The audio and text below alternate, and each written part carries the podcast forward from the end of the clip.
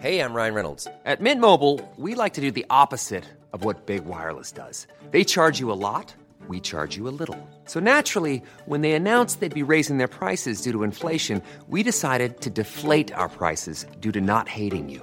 That's right. We're cutting the price of Mint Unlimited from $30 a month to just $15 a month. Give it a try at mintmobile.com slash switch. $45 upfront for three months plus taxes and fees. Promo rate for new customers for limited time. Unlimited more than 40 gigabytes per month. Slows. Full terms at mintmobile.com.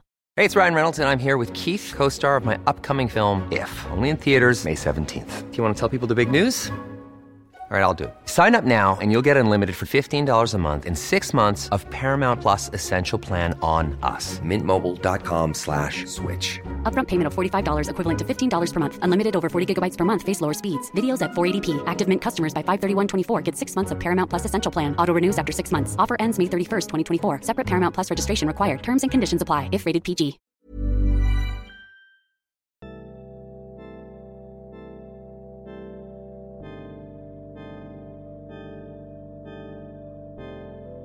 I'm Maeve McClenaghan, and this is The Tip Off.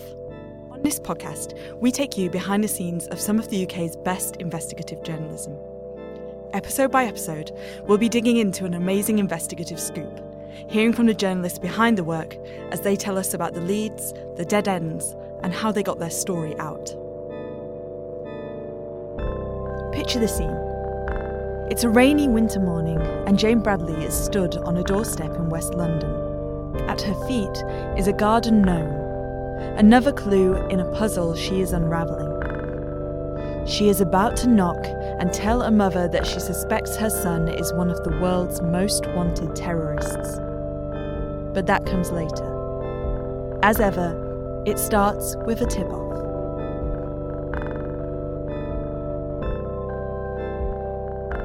Obama have yet again, through your actions, yet another In 2014, the filmed murder of journalist James Foley shook the world. Little was known publicly of his executioner, a masked man speaking in a British accent, who became dubbed as Jihadi John. Until The man in the mask is one of the world's most wanted, and now authorities know his name. a story broke in the Washington Post. Journalist Adam Goldman had discovered the man's identity. Okay, well, this originally began wi- when when Jim Comey said that he knew the identity of Jihadi John. You have a name, I have it in my head. but you're not willing to share it. I am not. Uh, you know, my editors said, "Well, if Comey knows the name, and you should be able to get the name." So for months and months and months, we pieced together uh, Jihadi John's identity. Jihadi John was Mohammed Emwazi. Born in Kuwait, he had moved to the UK when he was six years old, grew up in West London, and studied IT at the University of Westminster before moving to Syria. But Emwazi did not work alone. His nickname, Jihadi John, had been born from the fact that he was one of a group of notoriously cruel ISIS jailers, nicknamed by their captors as the Beatles because of their British accents. The four men were collectively responsible for beheading 27 hostages and torturing captives with electric shocks, waterboarding, and mock executions. tried to learn about him. We tried to learn about his fellow Beatles. Um, but we only came up in the end with Jihadi John's name. So even with Emwazi unmasked, the rest of that horrifically cruel group were still unknown. Who and where were Paul, George, and Ringo? Journalists around the world raced to unmask their true identities, including Jane Bradley, My name is Jane Bradley, and I am an investigations correspondent at BuzzFeed News based in London. But how do you go about tracking down some of the world's most wanted men? This is the story of how Jane did it not once, but twice. Like any good investigation, it started with a tip off.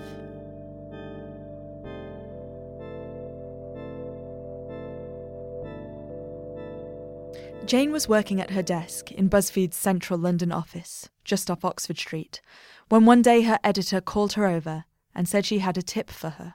I remember just thinking, this is huge. Adam Goldman had been in touch. Fresh on the heels of his scoop about Jihadi John, he had been passed another name. A name that supposedly could unmask another of the Beatles' terror cell, the captor known as Ringo. believe I my first learned Kotey's name uh, from a former hostage. In fact, a former hostage held in Syria knew the name of Kotey. But as tips go, it wasn't a lot of information. Two very kind of vague pieces of information. One was that this guy's name was Alexander Kotey, um, and he gave us a spelling which later turned out to be completely incorrect. Um, and the other was that he was friends or or a contact with Mohammed Emwazi, um, the guy from West London who was featured in all the ISIS propaganda videos. So um, he also said he was mixed race. You know, we were in the midst of um, all the coverage about Jihadi John, uh, Mohammed Emwazi, and I knew that kind of the world's intelligence services, certainly the Western intelligence services, were on the hunt for these men, and nobody knew who they were. I knew journalists were all trying to find out who they were. So I kind of knew immediately how big the story would be. So she had a name, Alexei Kotey, though how that was spelt was anyone's guess, and a hint that he might have family from Ghana.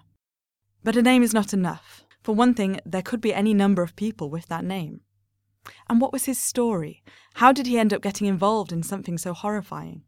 With an allegation so serious, Jane was going to have to be 100% sure she had the right person.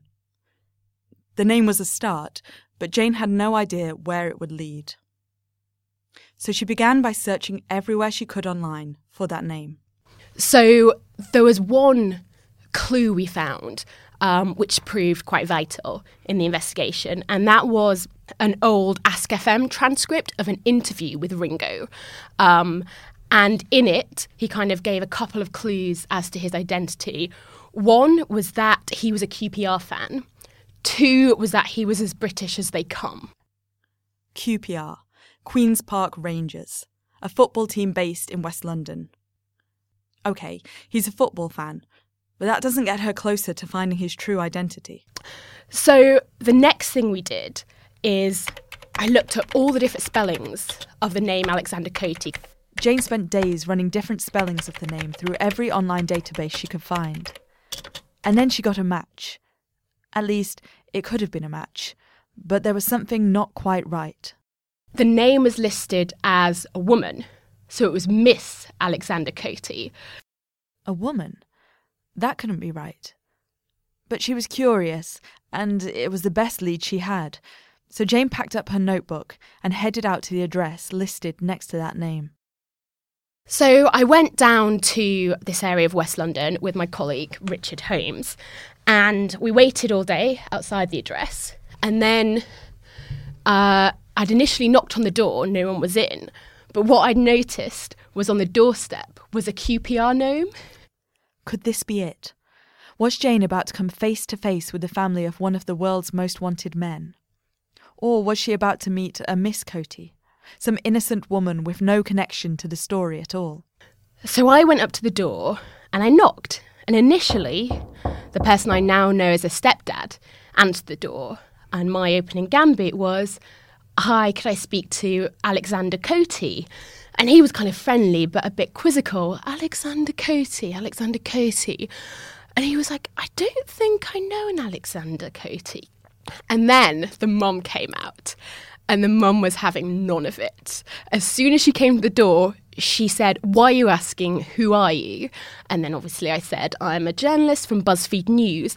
And she said, I cannot help you, and went to close the door. It was an instant kind of shutting down. A dead end. But something didn't feel right. Their attitude was really unusual. I've done a lot of doorsteps, and it's not unusual for someone to tell you to go away and close the door in your face. But what was unusual was that they seemed to know why I was there before I even had time to explain it. Jane's editors suggested she drop the story. She'd spent weeks on it, but to no avail. Perhaps Adam Goldman's source was completely mistaken. But something in the way the woman at the door had acted was playing on her mind and Jane's not one to give up. Jane went back to the drawing board. Convinced she was on the right track, she turned to a database of company ownership records called Companies House. She started to run the name through those records. Time after time, it came up the same. He was listed as a miss again. But on she searched until finally she came to a company incorporation document. That's a piece of paperwork which requires the applicant to fill in the form by hand. And on that record, it said Mr. Alexander Kotey. So this was really interesting because every electronic record had been ch- had said it was a woman. But the handwritten record, the one that couldn't theoretically be changed or edited, said Mr. So she had him. According to this document, Alexei Kotey was a man after all. And then she had another breakthrough.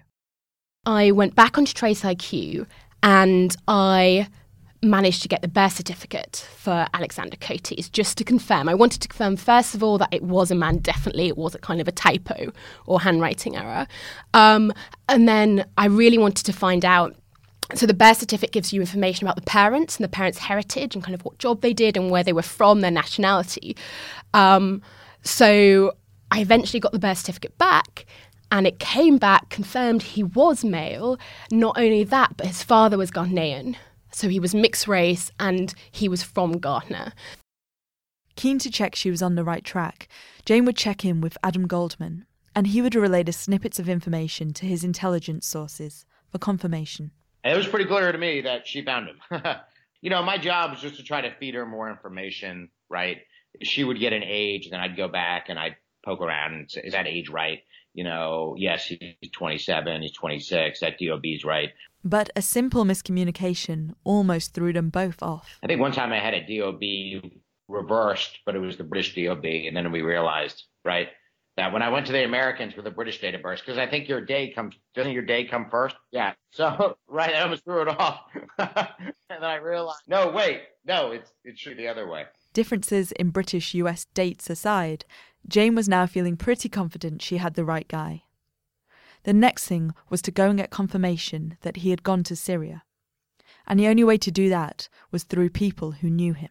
So, what I did is um, on the Companies House documents, it listed his business partner. Um, so, I found the home address of this business partner I didn't want to give too much away because A, it wasn't confirmed that he was a terrorist, and to go around saying, oh, we think this guy's a terrorist without knowing or at least being confident in it would have been unfair to him. So I just said, uh, we're looking to get in touch with him for a potential story, but it was too sensitive to explain in detail what it was. And then he said, well, I haven't seen him in years, um, not really since he converted to Islam um, when he was in his early 20s. So that fitted another part of the picture we were looking at. But he said, Anyway, I can't really tell you very much about him. I knew his brother better.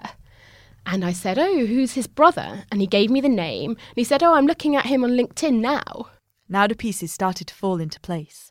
One contact would lead her to another, and on and on. And his brother's Facebook profile had an, a public friends list. So what I did then was to basically go through every single friend on his friend list and family member and contact them. And I must have messaged easily 300 people, easily.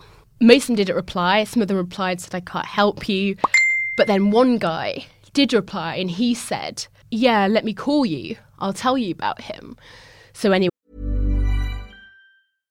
Hey, I'm Ryan Reynolds. At Mint Mobile, we like to do the opposite of what Big Wireless does. They charge you a lot we charge you a little. So naturally, when they announced they'd be raising their prices due to inflation, we decided to deflate our prices due to not hating you. That's right. We're cutting the price of Mint Unlimited from $30 a month to just $15 a month. Give it a try at mintmobile.com slash switch. $45 upfront for three months plus taxes and fees. Promote for new customers for limited time. Unlimited more than 40 gigabytes per month. Slows. Full terms at mintmobile.com. Even when we're on a budget, we still deserve nice things. Quince is a place to scoop up stunning high-end goods for 50 to 80% less than similar brands. They have buttery soft cashmere sweaters starting at $50, luxurious Italian leather bags, and so much more.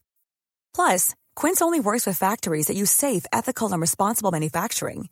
Get the high-end goods you'll love without the high price tag with Quince. Go to quince.com/style for free shipping and 365-day returns. Hey, it's Ryan Reynolds, and I'm here with Keith, co-star of my upcoming film If, only in theaters May 17th. Do you want to tell people the big news? All right, I'll do it. Sign up now and you'll get unlimited for $15 a month in six months of Paramount Plus Essential Plan on us. Mintmobile.com slash switch. Upfront payment of $45 equivalent to $15 per month. Unlimited over 40 gigabytes per month. Face lower speeds. Videos at 480p. Active Mint customers by 531.24 get six months of Paramount Plus Essential Plan. Auto renews after six months. Offer ends May 31st, 2024. Separate Paramount Plus registration required. Terms and conditions apply if rated PG. Where he gave me a call it turned out that he grew up um, with Alexei and knew that he had converted to Islam and said that he'd become radicalized at a local mosque. After speaking to several people who knew Kotey, Jane finally felt confident that she had the right guy. His family history matched the information the former hostage had given, and Kotey's old friends confirmed that he had travelled to Syria. Other friends passed on photographs and filled her in on how he had grown from a football loving West London boy to a radicalised jihadi killer. She was ready to publish, but there were so many times the investigation could have been stopped in its tracks. It, almost scares me to think about that because honestly, if his family, if his parents had been better liars, then I would have gone away. But I think that shows A, the importance of your instinct as a journalist, and B, is just that kind of doggedness, that not giving up. Like I could have easily have just been like, right, that's it. My editors would have understood. They weren't pushing anymore. Um, but it's just kind of keep half the time getting the story, just keeping going when other people have stopped. That's half the battle. She didn't know it then, but Jane would keep going still. She was about to find yet another of the Beatles' terror cell. She would soon be on the hunt for the man known as George. Stay tuned for part two, as Jane finds herself breaking some terrible news to a bereft mother.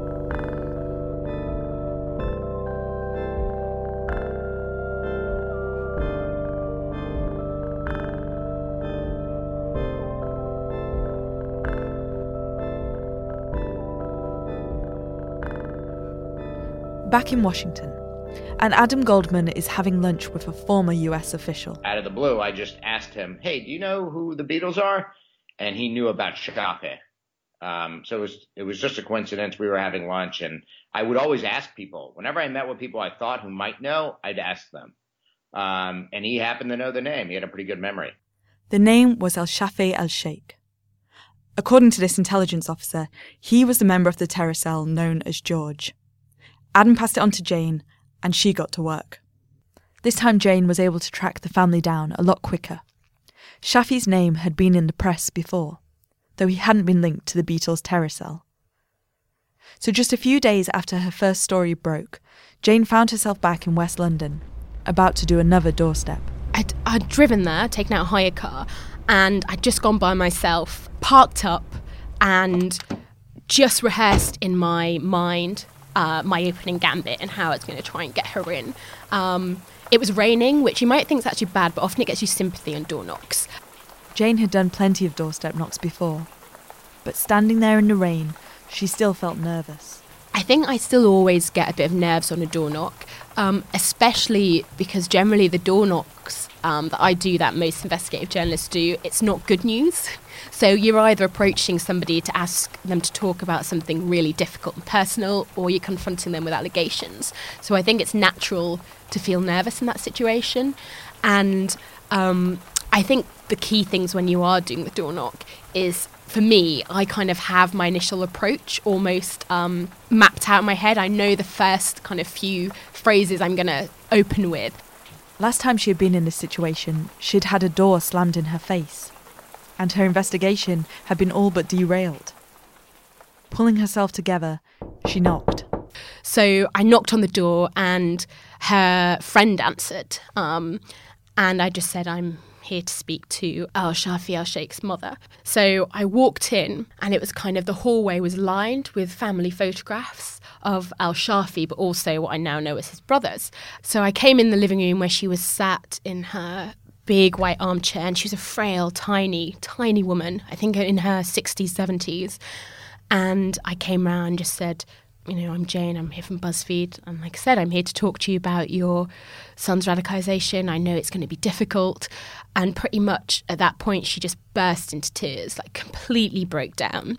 So obviously that confirmed to me it was definitely the right address and the right person.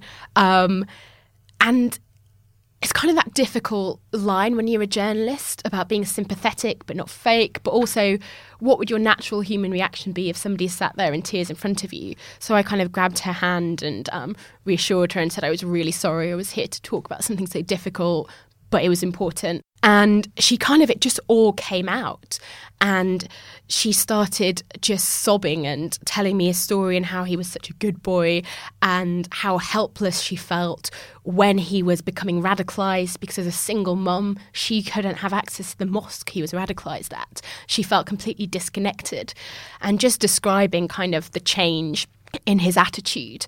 Um, over a period of a year, she said it was lightning fast, his radicalization was she aware that that her son was one of those four, or what, was it just that she, she, thought he had gone off to Syria? Well, this was a really difficult thing. She was aware he'd gone off to Syria, um, but she had no idea what he was doing over there. In fact, she thought because he was such um, kind of a mechanical engineering genius, she said to me, "You know, I'm sure they just used him for him to, to fix." cars and um, machinery. That's what he's being used for. She kind of I don't think she could comprehend that he was carrying out executions and was one of the, kind of the key guards of this internationally wanted terrorist cell. My kids were perfect, she told Jane, a look of total incomprehension on her face. And one day it suddenly happened. In her article, Jane would describe the woman as small and delicate, swamped in an oversized grey wool jumper and long dark skirt. She gives the impression of having sunk somewhere deep inside herself, Jane wrote. Breaking that news to her was abs- it's one of the hardest things I've had to do um, as a journalist and and she just started going, no, no, not not Shafi, not Shafi, not my son and just absolutely breaking and rocking on her chair and clutching her tissue and just absolutely like head in her hands. I've never seen someone just look whose grief was just so raw. And her friend came running in the in the room into the the living room and kind of she managed through sobs to kind of explain what I told her. And her friend just grabbed her by the shoulders and said, This is not your fault. You are only his mum. This is not your fault. And thank God her friend calmed her down in a way that I couldn't have done. And she then kind of quietened down, stopped sobbing, and just said, If that is my son, he is no longer my son. That's not what I brought him up to be. That's not who he is. He's not my son. Shaken by the encounter, Jane headed back to the office to write up the story. A few days later, it was published. The story shook the world again, and Jane soon heard from El Shafi's mother. Yeah, so she called me the next, she called me the morning the story was published, and she was obviously upset.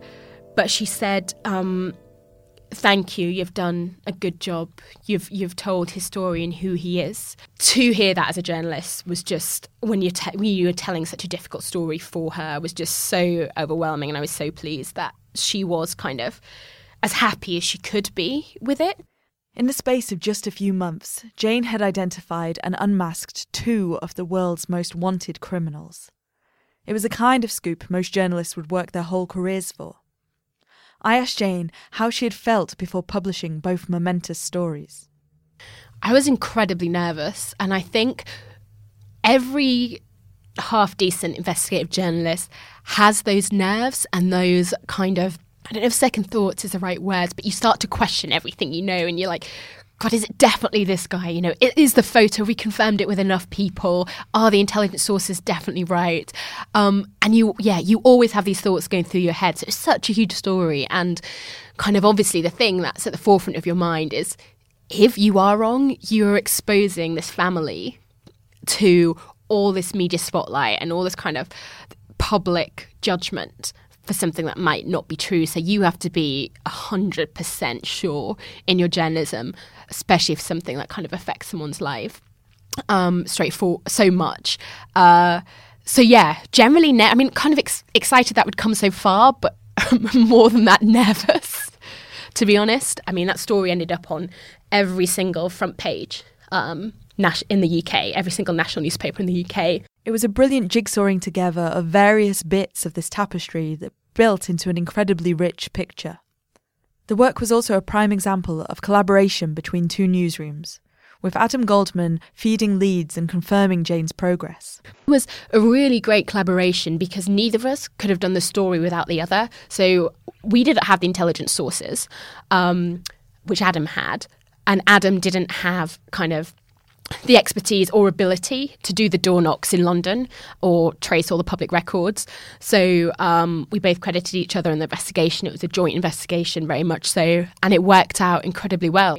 But the journey was a long one, and for a while it had looked like the story was slipping through her fingers. I asked Jane when was the moment she knew she'd got the story. What was the moment along that journey when you thought, aha, I've got you? That, that, that you were like 99% sure that, that this was the guy. The birth certificate. Yeah, the mm. birth certificate was a key bit where I was like, got you. So that was when I thought, right, this story's got legs, we can tell it. In May this year, the final alleged member of the Beatles cell, Aine Davis, was convicted of terrorism in a Turkish court. Jihadi John, or Mohammed Emwazi, was reportedly killed in a drone strike earlier last year. But no one knows the current whereabouts of either Alexei Kotey or El Shafi El Sheikh. Thanks to Jane's reporting, both men can no longer hide behind the mask of anonymity and the work sparked an important debate about how young British men come to be radicalised. Like the best kind of journalism, it shone a light into dark corners and revealed the troubled young men behind the monsters.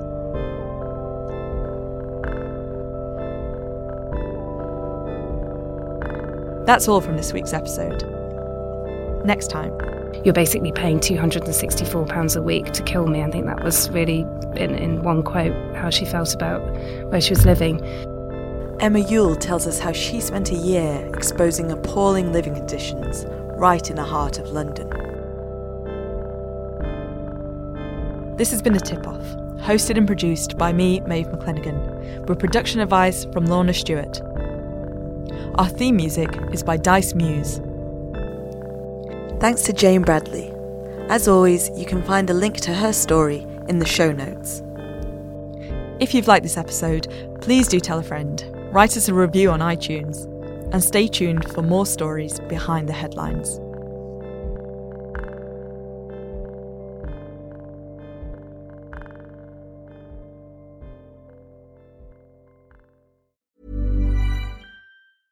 Hey, it's Paige DeSorbo from Giggly Squad. High quality fashion without the price tag. Say hello to Quince.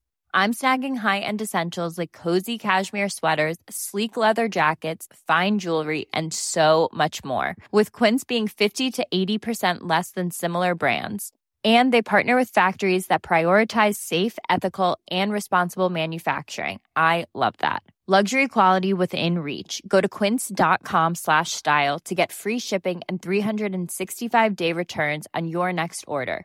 Quince.com slash style. Ever catch yourself eating the same flavorless dinner three days in a row? Dreaming of something better? Well, HelloFresh is your guilt free dream come true, baby. It's me, Keke Palmer. Let's wake up those taste buds with hot, juicy pecan crusted chicken or garlic butter shrimp scampi. Mm. Hello? Fresh. Stop dreaming of all the delicious possibilities and dig in at HelloFresh.com. Let's get this dinner party started. When you need mealtime inspiration, it's worth shopping Kroger, where you'll find over 30,000 mouthwatering choices that excite your inner foodie. And no matter what tasty choice you make, you'll enjoy our everyday low prices, plus extra ways to save, like digital coupons worth over $600 each week. You can also save up to $1 off per gallon at the pump with fuel points. More savings and more inspiring flavors make shopping Kroger worth it every time. Kroger, fresh for everyone. Fuel restrictions apply.